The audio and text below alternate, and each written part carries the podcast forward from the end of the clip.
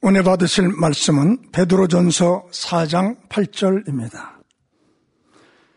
무엇보다도 열심으로 서로 사랑할지니 사랑은 허다한 죄를 덮느니라. 아멘. 예, 신화에 나오는 미다스라는 왕은 이 손으로 만지기만 하면 무엇이든 금으로 변하는 신기한 능력이 있었다고 합니다. 이 처음 미다스 왕이 이러한 능력을 소유하게 되었을 때는 매우 기뻐하였지요. 그런데 이러한 능력으로 인해 그 왕에게 예기치 않은 불행한 일이 발생하고 말았습니다. 왕이 사랑하는 딸을 안았는데 그만 그 딸마저 금으로 변해버린 것입니다. 아무리 금이 귀하다 해도 딸보다 더 귀할 수는 없지요. 이처럼 놀랄 만한 능력을 소유했다 할지라도 이 그것이 자신을 불행하게 한다면 무슨 소용이 있겠습니까? 그런데 이와는 반대로 하나님의 사랑은 각 사람의 심령에 닿기만 하면 생명을 소성케 하는 능력이 나타납니다. 마치 훈훈한 봄 기운처럼 멱살되어 겨우내 얼어붙었던 땅과 같은 마음들을 녹여주고 그 안에 묻혀있는 생명의 씨앗들이 움터서 싹을 낼 수 있게 해주지요. 또한 상대를 용서하지 못해 가슴 한 구석에 고통으로 응어려졌을지라도 하나님의 사랑이 면 이제는 일흔 번에 일곱 번까지라도 용서할 수 있는 마음이 되어 이 공중을 나는 새처럼 가벼운 마음이 될 수도 있는 것입니다. 그러니 사랑하지 못했던 이전의 모습들을 회개하니 하나님께서는 너무나 사랑스러워하시며 믿음과 충만함을 주시고 치료해 주시며 마음의 소원에도 응답해 주십니다. 이 시간에는 당회자님께서 중고해 주신 사랑은 허다한 허물을 덮으며를 토대로 준비한 말씀을 전해 드립니다. 이 허다한 허물을 덮어주는 사랑은 상대의 마음에 감동을 줄 수 있습니다. 그러니 그 어떤 보석보다 값지고 귀한 것으로 귀한 것이라 말할 수 있지요. 그러나 이 세상을 둘러보면 상대 허물을 덮어주기보다는 상대 흠을 들춰내려는 사람이 많은 것을 알 수 있습니다. 심지어는 없는 허물까지 만들어 전하는 사람도 있어서 이 사랑이 없는 곳에서는 서로의 고통을 주며 서로가 힘들게 살아가게 되죠. 반면에 허물을 덮어줄 수 있는 사랑을 소유하게 되면 내가 다른 사람의 허물을 덮어준 것처럼 나의 허물도 다른 사람의 사랑으로 가려지게 되어 서로에게 위로가 되고 새로운 용기를 주는 아름다운 삶을 영위할 수 있습니다. 그러면 허물이 무엇인지를 살펴보겠습니다. 이 일반적으로 그릇된 실수나 잘못을 허물이라 말합니다. 그런데 영적으로는 이 마음속에 있는 죄의 성질이 행함을 통해 드러났을 때 이것을 허물이라고 하지요. 자, 예를 들어 도적질할 마음이 있다고 해서 이를 허물이라고 하는 것이 아니라 실제 도적질을 해서 잘못이 드러났을 때 허물이 되는 것입니다. 이 그러므로 죄를 덮어주는 것보다 허물을 덮어주는 일은 더 큰 사랑이 필요하다는 것을 알 수 있지요. 그런데 허다한 허물을 덮어주는 것은 단순히 상대 단점을 드러내지 않는 것만을 의미하는 것이 아닙니다. 상대의 허물을 드러내지 않을 뿐 아니라 모든 것을 오래 참은 가운데 그가 어떻게든 잘 될 수 있도록 기도해 주며 최선을 다해 도와주는 것까지 포함되지요. 설령 상대의 허물을 덮어주는 것이 자신에게는 유익이 되지 않고 오히려 손해가 될지라도 그것을 덮어줄 수 있는 것을 의미합니다. 바로 이것이 우리 하나님의 사랑입니다. 사랑으로 충만한 선한 사람들은 상대의 실수나 단점을 드러내려 하는 것이 아니라 오히려 어떻게 하면 그러한 것을 덮어줄까? 어떻게 하면 그가 더 발전할 수 있을까? 어떻게 하면 그가 변화될 수 있을까 하며 상대가 진리의 마음으로 변화될 수 있도록 기도해 주지요. 이러한 마음은 자녀를 향한 부모의 마음이며 우리를 향하신 하나님의 사랑의 마음입니다. 우리도 이처럼 선한 마음이 되어 사랑을 베풀어야 할 것입니다. 그러면 허다한 허물을 덮어주는 사랑의 마음을 이루기 위해서는 어떻게 해야 하는지를 세 가지로 나누어 말씀드리겠습니다. 첫 번째로 상대 혐오를 보았을 때 가만히 끊을 수 있는 마음이 되어야 합니다. 이는 아무 말 없이 상대 혐오를 덮어주는 실로 아름다운 마음이지요. 이런 마음을 가졌던 성경상의 인물로는 동정녀 마리아의 남편 요셉을 들 수 있습니다. 요셉은 마리아와 정원한 사이였는데 어느 날 마리아가 잉태했다는 충격적인 소식을 접하게 되지요. 이러한 사실은 그녀가 아직 처녀의 몸이었기 때문에 누가 보아도 가늠했다고 생각할 수 있는 상황이었습니다. 그리고 이러한 범죄는 구약의 율법대로 한다면 돌로 쳐 죽일 일이었습니다. 물론 마리아는 성령으로 예수님을 잉태한 것이지만 이 사실을 모르는 요셉의 입장에서는 마리아의 잉태가 큰 허물로 보일 수 있었던 것입니다. 그러나 요셉은 어떻게 하였습니까? 마태복음 1장 19절을 보면 요셉은 의로운 사람이라. 자, 요셉은 의로운 사람이라. 이러한 사실을 드러내지 아니하고 가만히 끊고자 하였지요. 마리아의 그런 허물은 너무나 가슴 아픈 일이지만 그렇다고 해서 사랑하는 여인 마리아를 돌에 맞아 죽게 할 수는 없었던 것입니다. 그래서 요셉은 그 여인을 위하여 자신이 할 수 있는 최선의 배려를 했던 것이죠. 바로 이처럼 선한 마음이 있었기에 마태복음 1장 20절에 기록된 것처럼 하나님께서는 요셉에게 마리아가 성령으로 잉태한 것임을 천사를 통해 알려주십니다. 요셉은 정원한 여인이 가늠했다는 생각에 고통 가운데 빠질 수밖에 없었는데 이 하나님의 역사하신 가운데 자신이 구세주로 오신 예수님의 계보에 오르는 선택받은 축복의 사람이 된 것을 알고 큰 기쁨 중에 거할 수 있게 된 것이지요.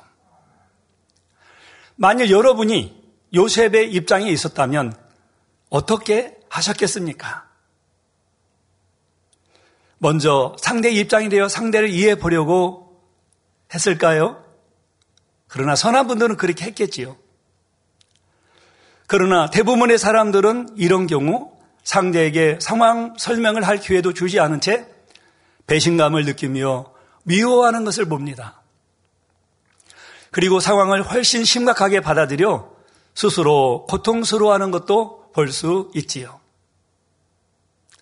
이 조금만 상대의 입장에서 생각하고 이해하려면 원만히 해결될 수 있는 일이 세상에도 많은데 이러한 마음이 부족하기 때문에 여러 가지 문제들이 발생하는 것을 볼 수 있습니다.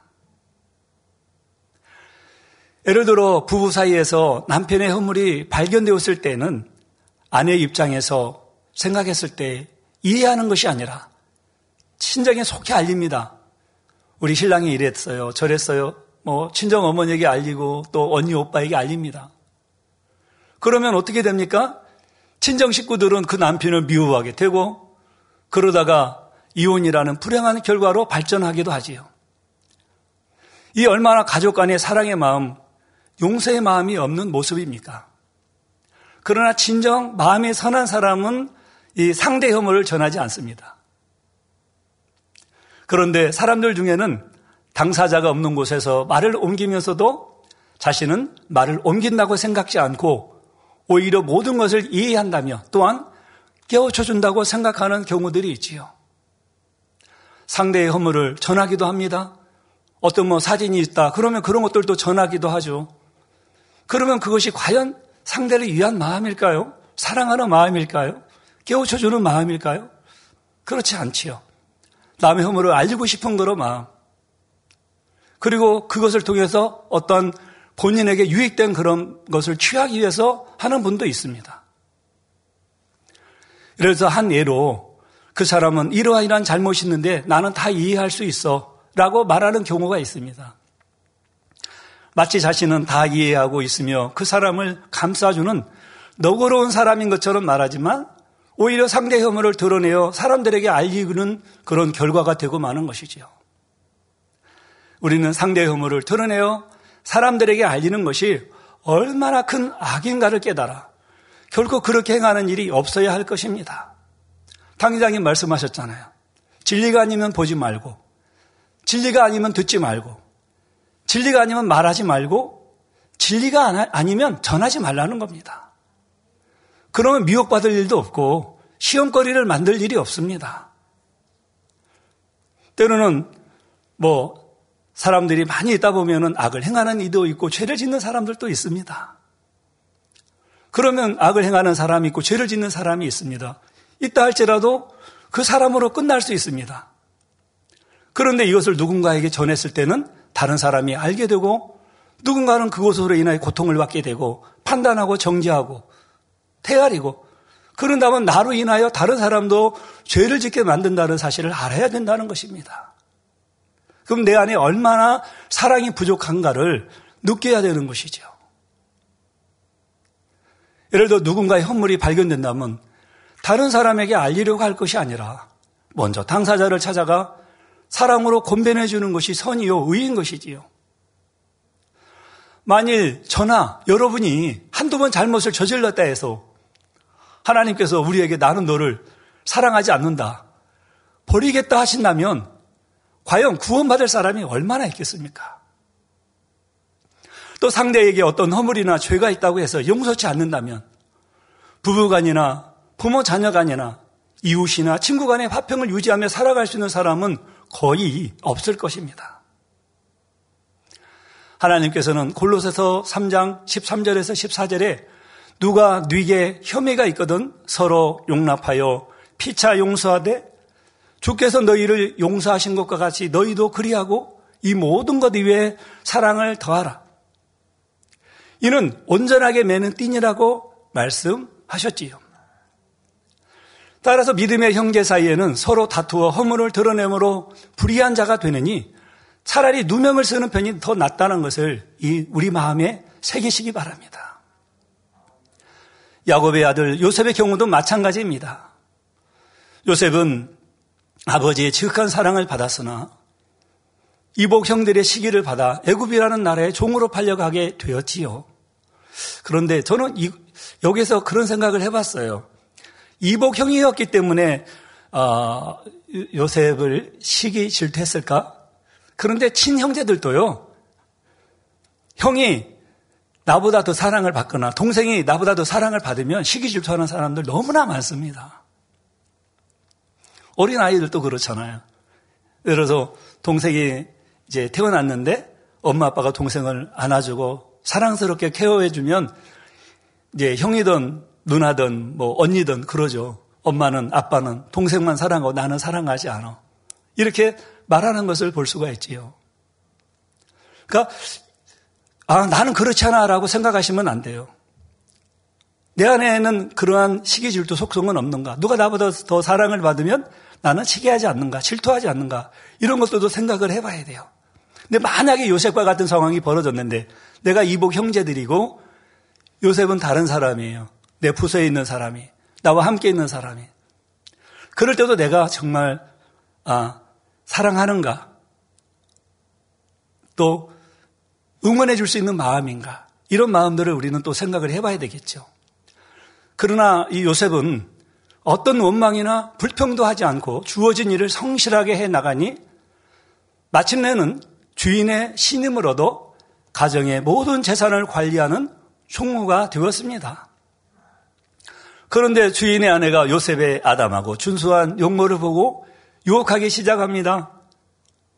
그런 하나님을 경외하며 사랑하였던 요셉은 결코 흔들림 없이 끝까지 정도를 지켜 나갔습니다. 어느 날은 주인의 아내가 요셉의 옷을 붙들기까지 하며 유혹을 하니 요셉은 피하려다가 오히려 누명을 쓰게 되지요. 요셉은 이때 일일이 해명하려 하지 않았고 결국 왕의 죄수를 가두는 옥에 갇히고 말았습니다. 그러나 하나님께서 함께 하시니 요셉은 감옥에서도 은혜를 입어 그 재반 사무를 맡게 되고 죄수로 들어온 술 맡은 관원장과 떡 굽는 관원장의 꿈을 정확히 해석하게 되지요. 이를 계기로 후에 애굽 왕의 꿈까지 해석하기에 이르고 애굽 왕은 요셉의 지혜로움이 하나님께서 주신 것임을 알고 요셉을 총리로 임명하였습니다. 30세에 이락 애굽의 총리가 된 요셉은 그날에 7년간 풍년이 있을 동안에 앞으로 다가올 7년의 흉년을 대비하여 애굽을 구하였지요. 뿐만 아니라 그의 아버지 야곱과 형제들을 기근 가운데서 구하여 이스라엘 민족을 형성하는 기틀을 마련하게 되었으니 얼마나 놀라운 하나님의 섭리입니까? 만일 요셉이 자신을 팔아넘겼던 형제들을 용서하지 못하고 원망하면서 자신의 처지를 비관했다거나 보디발의 아내로부터 누명을 썼을 때 이 자신의 방법으로 해결하려 했다면 결코 이러한 결과를 얻지 못했을 것입니다. 그러나 범사의 공의와 사랑으로 역사하시는 하나님을 의뢰하며 맡겨드렸기에 결국 축복의 열매를 얻게 된 것입니다. 사랑하는 성도 여러분, 우리는 살아계시며 전지전능하신 하나님이 우리의 아버지라는 것을 알기 때문에 억울하게 누명을 쓰는 일이 발생한다 할지라도 상대를 용서하고 또 참아줄 수 있어야 하겠습니다. 하나님께서는 우리에게 이런 사랑과 용서, 인내와 오래 참음을 원하시지요. 그리고 하나님께서는 다른 사람으로 인해 내가 이런 해를 입었다며 이 두고두고 마음에 쌓아두고 이렇게 살아가는 것이 아니라 마음에서부터 완전히 지워버리기를 원하십니다. 이같이 행할 때 당시에는 손해를 보는 것 같지만 감사하며 기도해 나가면 중심을 나시는 하나님께서 합력해 손을 이루어 주심으로 결과적으로 승리하여 하나님께 영광을 돌리게 됩니다. 그러므로 사랑의 열매를 맺히려면 상대의 허물을 보았을 때 가만히 끊고 기도해 줄 수 있는 마음이 되시기를 바랍니다. 두 번째로 허다한 허물을 덮어주는 사랑을 이루려면 상대의 허물을 보았을 때 그 허물을 덮어주는 사람이 되어야 합니다. 예, 창세기 9장을 보면 허물을 덮어준다는 의미를 잘 알 수 있는 구체적인 예가 나옵니다. 바로 노아와 그의 세 아들 사이에 있었던 일이죠. 하루는 노아가 포도주를 마시고 취하여 그 장막 안에서 벌거벗은 채 잠을 자고 있었는데 그 모습을 둘째 아들 함이 보게 되었습니다. 아버지 허물을 보았다면 드러내지 않고 덮어주는 것이 자녀의 도리이지요. 그런데 함은 허물을 덮어준 것이 아니라 다른 두 형제에게 가서 전하였습니다. 그러면 함에게서 이 일을 전해 들은 샘과 야벳은 어떻게 했을까요? 창세기 9장 23절을 보면 샘과 야벳이 옷을 취하여 자기들의 어깨에 메고 뒷걸음쳐 들어가서 아비의 하체에 덮었으며 그들이 얼굴을 돌이키고 그 아비의 하체를 보지 아니하였더라고 했습니다. 이처럼 샘과 야벳은 아버지 허물을 보지 않을 뿐 아니라 다른 사람이 보지 못하도록 그 허물을 덮어주는 것을 볼 수 있지요. 이 두 사람의 마음과 행함이 함의 모습과는 얼마나 다릅니까? 한 사람은 아비의 허물을 덮어주기는 커녕 오히려 알리를 하였으나 다른 두 형제는 그 허물을 보지 않으려고 뒷걸음질을 해서 덮어주었던 것이지요. 이것이 곧 사랑이며 선인 것입니다. 하나님께서는 잠언 17장 9절에 허물을 덮어주는 자는 사랑을 구하는 자요. 그것을 거듭 말하는 자는 친한 것을 이간하는 자니라 말씀하셨습니다. 사랑하는 사람끼리는 허물이 허물로 보이지 않습니다. 설령 눈에 확연히 드러나는 허물이 있다 할지라도 그를 사랑하는 사람은 마치 그것이 자신의 허물인 것처럼 민망히 여기죠. 예를 들어 남편을 사랑하는 아내라면 남편이 잘못되기를 바랄 리가 없고 설령 남편의 흠과 티가 보인다 해도 다른 사람들에게 알리지 않을 것입니다. 또한 부모 자녀 사이에도 마찬가지지요. 부모는 자녀가 아무리 흉악한 죄를 지어 감옥에 갔다 할지라도 사랑하기 때문에 다른 사람에게 알리려고 하지 않습니다. 오히려 부모님이 가슴 속에 그것을 깊이 묻어두고 감옥에서 고생할 자녀 생각에 이 맛있는 음식을 앞에 놓고도 제대로 먹지 못하며 살아가게 됩니다. 또 어떤 부모들은 자녀를 대신하여 속지 않은 뜻에서 겸허하게 이웃을 섬기며 살아가기도 하지요. 이것이 서로 간의 사랑에 있는 모습입니다. 그런데 오늘날 많은 사람이 가족 간에도 서로의 허물을 드러내고 알려 피차 힘들게 살아가는 모습을 볼 수 있습니다. 형제 간에도 어떤 허물이 있으면 또 다른 형제 인해 그 허물을 알립니다. 또 누구의 허물을 발견하면 그 생각은 판단하기에 빠르고 그의 마음은 정죄하기에 빠른 것을 볼 수 있지요. 그러니 주님께서 원하시는 진리는 바로 사랑이요. 사랑은 상대 허물 또 그리고 죄까지도 덮어주는 것입니다. 마태복음 7장 5절에 외식하는 자여 먼저 내 눈 속에서 들보를 빼어라. 그 후에야 밝히 보고 형제의 눈 속에서 티를 빼리라 말씀하셨지요. 그런데도 자신의 눈에 있는 들보는 보지 못하고 남의 눈 속에 있는 티까지 지적하여 줄치려 내려 한다면 이는 주님의 사랑의 마음을 모르는 것이고 알아도 단지 지식적으로 알고 있을 뿐 진정 사랑을 구하는 사람이라 할 수 없습니다.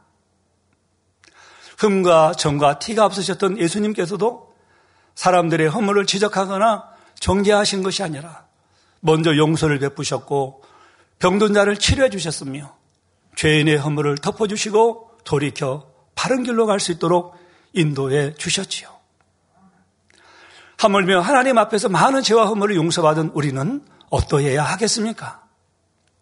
부모, 형제, 남편, 아내는 물론 주 안에서 한 가족인 서로의 허물을 덮어줄 수 있는 사랑의 마음을 지니는 것이 당연합니다. 그러면 혹자는 상대 허물을 보아도 못 본 채 하는 것이 진정한 사랑일까 하는 의문을 가질 수 있지요. 자, 허물은 곧 죄요? 죄의 삭슨 사망이므로 허물로 인하여 상대가 사망의 길로 가는 것을 보고도 모른 채 한다면 그것도 또한 사랑이 아닙니다. 진정 사랑한다면 상대의 허물의 경중에 따라 때로는 사랑의 권면이나 훈계, 책망 등 상대의 믿음의 분량에 맞추어 상대를 바른 길로 인도해야 하는 것이죠. 자신의 들보를 다 빼낸 사람이라야 남의 티를 지적할 수 있는 자격이 있지만 아직은 부족하다 해도 마음의 사랑을 가지고 권면이나 책망을 한다면 상대에게 양약이 될 수 있습니다. 상대가 참 사랑의 마음을 느낄 수 있기 때문이지요. 그래서 야고보서 5장 19절에서 20절에 내 형제들아 너희 중에 미혹하여 진리를 떠난 자를 누가 돌아서게 하면 너희가 알 것은 죄인을 미혹한 길에서 돌아서게 하는 자가 그 영혼을 사망에서 구원하며 허다는 죄를 덮을 것이니라 했습니다. 미혹하여 진리를 떠난 사람이라면 이미 그의 허물이 얼마나 확연히 드러났겠습니까? 그러나 그런 사람이라 할지라도 그 길에서 돌아서게 한다면 그 영혼을 사망에서 구원하는 길이고 또한 그의 허다한 죄를 덮는 것입니다. 이것이 곧 사랑이죠. 그러므로 우리가 상대의 허물을 보았을 때에 가만히 마음에서 끊으면 되는 경우도 있지만 허물을 덮어주되 필요에 따라서는 이 권면이나 책망을 통해 바로 잡아줄 수 있어야 합니다. 예를 들어 누군가가 포도주에 취해서 발가벗고 잠을 자는 것을 보았다면 처음에는 그냥 덮어주면 되지만 이러한 일이 되풀이되어 다른 사람의 눈에 띄고 허물이 드러날 형편이라면 사랑의 권면을 통해 바로잡아 주어야 하지요.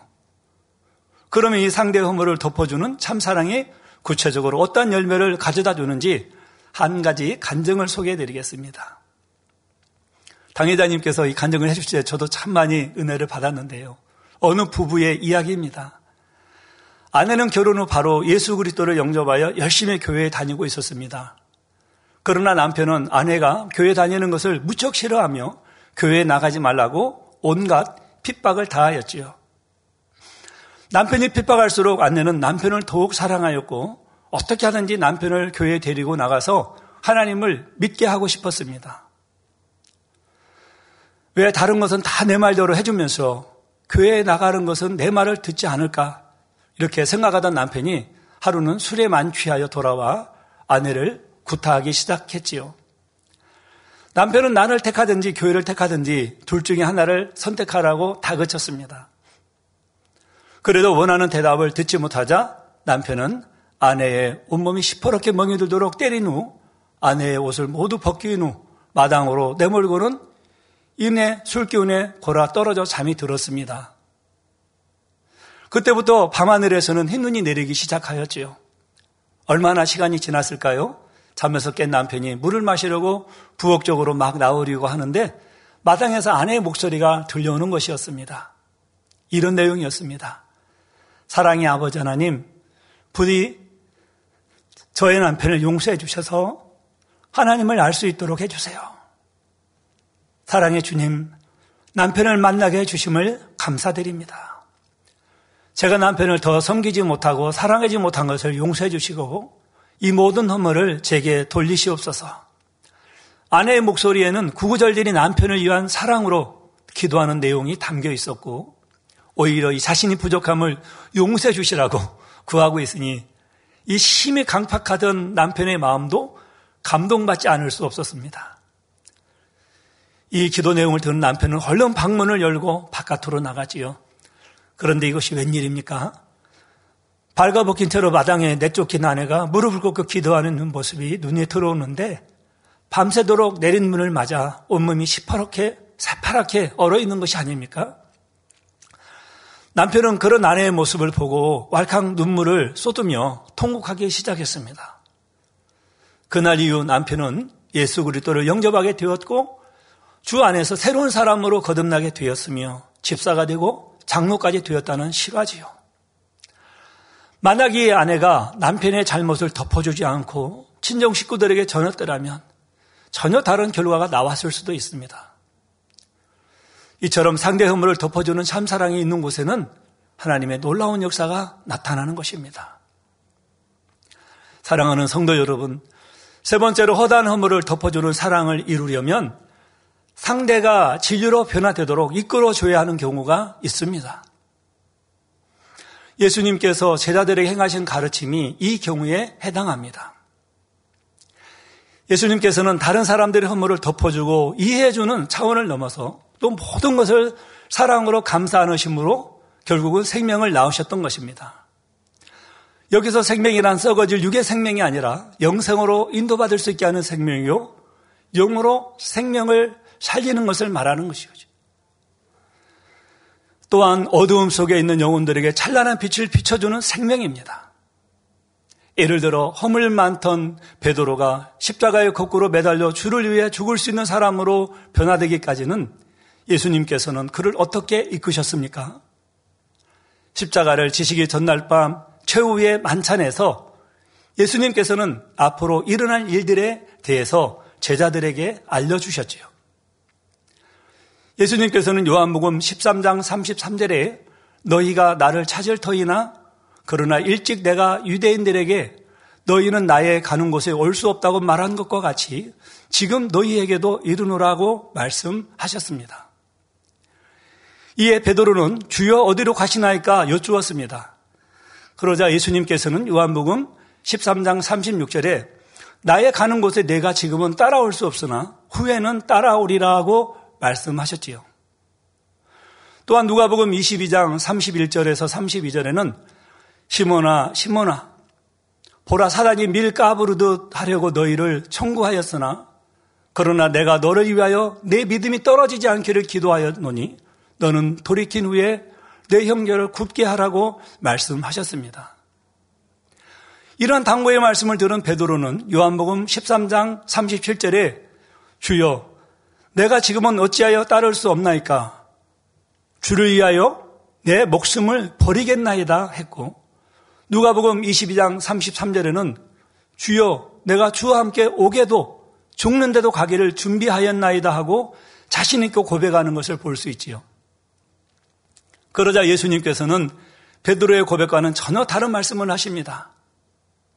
요한복음 13장 38절에 내가 나를 위하여 내 목숨을 버리겠느냐? 내가 진실로 진실로 내게 이르노니 닭 울기 전에 내가 세 번 나를 부인하리라고 하셨지요. 이런 예수님의 말씀은 주를 위해서는 자기 목숨도 버리겠다는 베드로에게 청청병력 같은 말씀으로 들렸을 것입니다. 그런데 결국은 어찌 되었습니까? 예수님께서 잡히신 곳까지 따라갔던 베드로는 과연 예수님께서 말씀하신 대로 닭이 울기 전 예수님을 모른다고 세 번 부인하고 말하지요. 그곳에 계시던 예수님께서는 베드로가 세 번째 부인했을 때 몸을 돌이켜 베드로를 보셨습니다. 누가복음 22장 54절에서 62절에 기록된 것처럼 예수님과 눈이 딱 마주친 베드로는 그때서야 오늘 다 굴기 전에 내가 세 번 나를 부인하리라 하신 말씀이 생각나서 밖으로 뛰쳐나가 힘이 통곡하였지요. 만일 베드로가 거기서 주저앉고 말았다면 어떻게 되었을까요? 훗날 하루에도 수천 명을 회개시켜 죽게 돌아오게 하고 죽은 사람을 살리는 권능의 사도 베드로는 존재할 수 없었을 것입니다. 그러나 베드로는 자신이 예수님을 세 번 부인할 것을 미리 말씀해 주셨던 사실을 깨달으면서 그때 또 나에게 무슨 말씀을 하셨는지 떠올렸습니다. 내가 지금은 따라올 수 없으나 후에는 따라오리라 하셨던 말씀. 너는 돌이킨 후에 내 형제를 굳게 하라 당부하셨던 말씀. 그리고 그 이전에 자신이 두는 그리스도시요 살아계신 하나님의 아들이신이다 고백했을 때 너는 베드로라 내가 이 반석 위에 내 교회를 세우리니 음부의 권세가 이기지 못하리라 하셨던 말씀 등이었지요. 자신의 믿음이 떨어지지 않기를 기도해 주셨고 자신이 주를 부인할 것을 다 아시면서도 책망하신 것이 아니라 다만 당부의 말씀만 해주신 일들에 대하여 떠올렸을 것입니다. 베드로는 이 모든 사실을 깨달은 후 예수님의 크신 사랑에 감격하여 또다시 하염없는 눈물을 흘렸을 것입니다. 앞으로 일어날 일들을 알지 못했던 그 당시에는 예수님께서 베드로의 보이지 않는 속마음, 곧 예수님을 부인할 마음이 있다는 것을 덮어주지 않고 사람들 앞에 드러내시는 것처럼 보일 수 있었습니다. 그러나 결과를 보면 예수님께서 그렇게 드러내신 자체가 얼마나 큰 사랑인지를 알 수 있습니다. 예수님께서 베드로에게 앞으로 일어날 일들을 미리 말씀해 주심으로 베드로가 예수님을 부인한 것에 대한 양심의 가책으로 고통스러워하며 더한 죄 가운데 빠져들 수도 있었던 상황에서 베드로를 구해 내셨던 것이지요. 이로써 예수님께서는 허다한 허물을 덮어주는 사랑의 극치를 우리에게 보여주셨습니다. 이미 지은 죄를 사해주는 것은 물론 더한 죄를 짓지 않게 하는 것이 진정 사랑으로 죄를 덮어주는 것입니다. 예수님께서는 베드로뿐만 아니라 모든 제자들과 또한 만나는 모든 사람들에 대해 이러한 사랑으로 이끌어 주셨지요. 도마에게는 그의 믿음 없는 것을 책망하시기보다는 믿음을 가질 수 있도록 도와주신 것을 볼 수 있습니다. 도마른 부활을 하신 주님을 먼저 만나본 제자들이 주님의 부활을 전해주어도 믿지 못했습니다. 이러한 도마에게 부활하신 주님은 요한복음 20장 27절을 보며 내 손가락을 이리 내밀어 내 손을 보고 내 손을 내밀어 내 옆구리에 넣어보라. 그리하고 믿음 없는 자가 되지 말고 믿는 자가 되라고 권면하셨지요. 요한복음 20장 25절에 내가 그 손에 못자국을 보며 내 손가락을 그 못자국에 넣으며 내 손을 그 옆구리에 넣어보지 않고는 믿지 아니하겠노라 했던 도마가 이런 주님의 말씀을 직접 들었을 때 얼마나 민망하고 죄송했을까요? 이후에 도마는 확고한 믿음을 가지고 복음을 전하다가 순교를 통해 주님의 품에 안기게 되었습니다.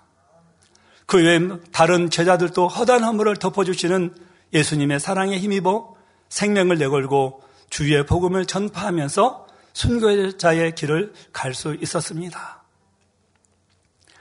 사랑하는 성도 여러분, 오늘은 결론을 말씀드리기 전에 아, 제가 신방을 하면서 우리 73세 된 권사님이 예, 계시는데 그 권사님이 어, 꿈 얘기를 3일 동안 연속으로 꿈을 꾸셨는데 그 꿈 얘기를 들으면서 참 너무 은혜가 되었습니다.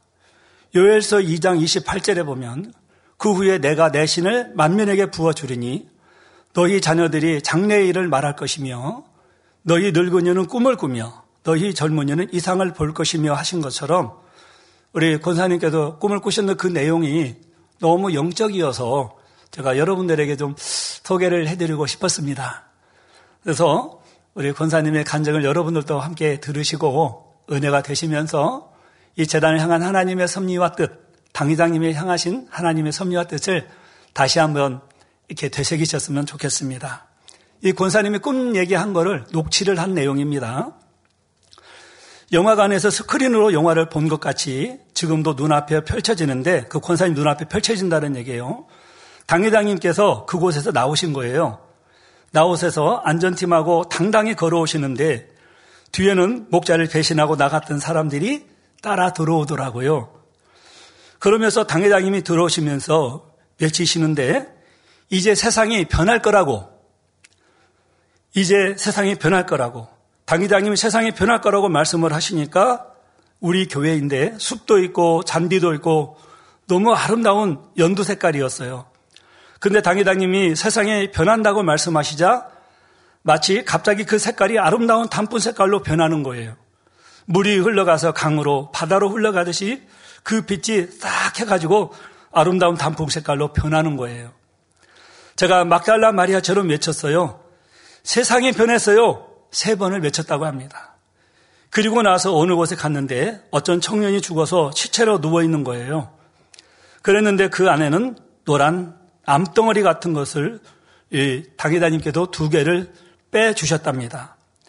빼 주시면서 이게 청년이 지연죄라 하시면서 악을 쌓아 나가서 죽었는데 이거를 빼면 산다고 하시면서 두 덩어리를 빼시더라고요. 그 청년이 죽어서 누웠었는데 갑자기 일어나서 살아나는 거예요.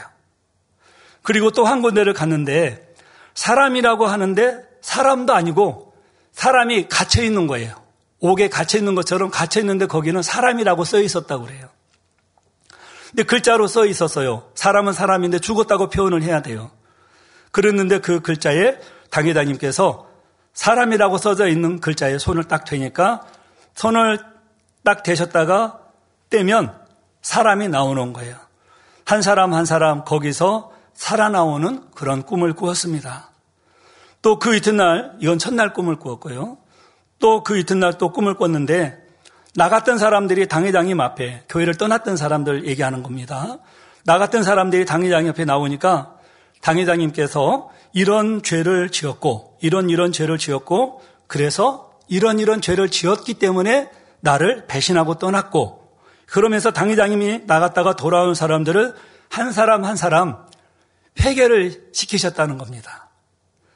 그리고 이제 그 권사님께서 또 꿈을 꿨는데 제가 가난한 성전인지 대성전인지 모르겠어요. 엄청 큰데 우리 성도님들이 많이 있었어요. 많이 있었는데 달이 뜨는 거예요. 제가 처음에 달에서 당회장님 모습을 봤을 때가 있었는데 이제 달이 뜨면 달에 예전에 당회장님 모습이 보였잖아요. 달이 당회장님 모습을 봤을 때가 있었는데 살아있는 사람이 지금처럼 구름의 형상으로 아니면 이렇게 이제 어, 그림처럼 보이는 게 아니라 뚜렷하게 살아있는 사람이 이제 들어가 있는 것처럼 보였다는 것이죠.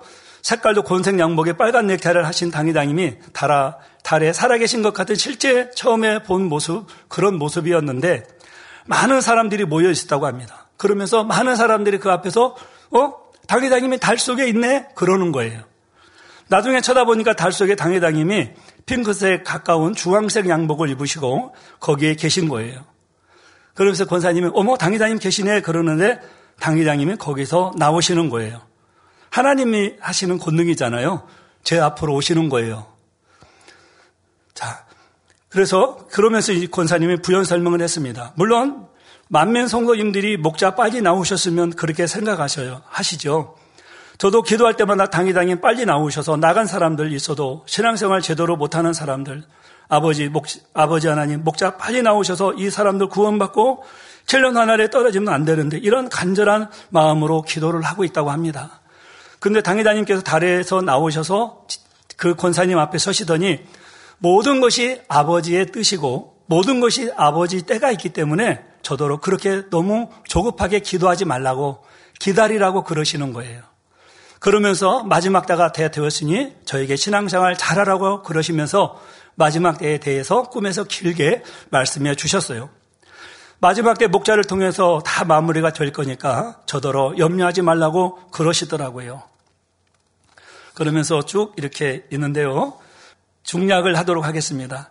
그 꿈에서 깨면서도 당회장님은 거기 계시면서도 주님도 아무 잘못 없이 십자가에 달려 돌아가셨는데 내가 왜 죄도 없이 나는 권능을 행하고 선만 행했는데 내가 왜 십자가에 죽어야 되냐?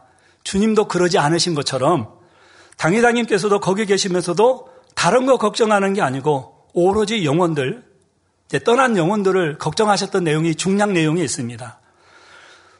당회장님은 거기 계시면서도 얼마나 마음이 아프시겠어요. 저도 자녀가 셋인데 한 자녀가 부모를 배신하고 방황한다 해도 가슴이 찢어지는데 우리 목자는 한 영혼도 아니고 수많은 영혼들이 목자한테 은혜 받고 구제도 많이 해주고 했던 사람들이 목자를 배신하고 떠났는데도 당신을 사랑하는 게 아니라 그 떠난 영혼들을 혹시라도 구원받지 못할까봐 애타하시는 그 목자의 모습을 생각하면서 은혜가 되었다고 합니다. 사랑하는 성도 여러분, 이 마음이 우리 목자의 마음인 줄 믿습니다. 오늘은 허다한 사랑을 덮어주는 사랑에 대해서 살펴보았습니다. 첫 번째, 상대 허물을 보았을 때 가만히 끊을 수 있는 마음이 되어야 하고, 두 번째, 그 허물을 덮어주는 사람이 되어야 하고, 세 번째는 상대를 진리로 변화되도록 이끌어줘야 한다 했습니다. 사랑은 우리가 상상할 수 있는 것 이상으로 놀라운 힘을 소유하고 있죠. 정말 버림받을 수밖에 없고 죽을 수밖에 없는 영혼도 사랑의 힘으로는 살릴 수 있고 새로운 힘과 용기를 불어넣을 수도 있는 것입니다. 또한 우리가 상대의 허물을 사랑으로 덮여주면 놀란 하나님의 역사가 따르게 됩니다. 하나님의 역사는 오직 선 속에 나타나고 사랑과 진실과 공의 속에 함께 하기 때문이지요. 서로 다투고 분쟁하는 곳에는 하나님의 역사가 따르지 않으며 하나님의 은혜 또한 임하지 않는다는 사실을 깨달아 혹 누구의 허물을 보게 되거든 먼저는 마음에서부터 가만히 끊어버리고 하나님의 사랑으로 덮어주시기 바랍니다. 또한 진실한 사랑의 마음을 가지고 상대가 진리로 변화될 수 있도록 기도해주며 때를 쫓아 지혜롭고 선한 말로 겉면이나 책망을 하여 상대를 감동시킬 수 있어야 하겠습니다. 그리하여 만물이 마지막에 가까운 이때 무엇보다 열심으로 서로 사랑함으로 선화보다 귀한 영혼들을 하나님께로 인도하며 하나님의 사랑을 널리 전하시기를 주님의 이름으로 기원 드립니다. 말씀 붙들고 기도하겠습니다. 사랑의 아버지 하나님 감사를 드립니다. 오늘은 사랑은 허다한 허물을 덮어줌에 대해서 말씀을 드렸습니다. 상대 허물을 보았을 때 가만히 끊을 수 있는 마음이 되어야 하고 그 허물을 덮어주는 사람이 되어야 하며 상대가 진리로 변화되도록 이끌어줘야 된다 말씀 드렸습니다. 우리 안에 이런 깊은 사랑이 임할 수 있도록 도와주옵소서 예수 그리스도 이름으로 기도하옵나이다. 아멘.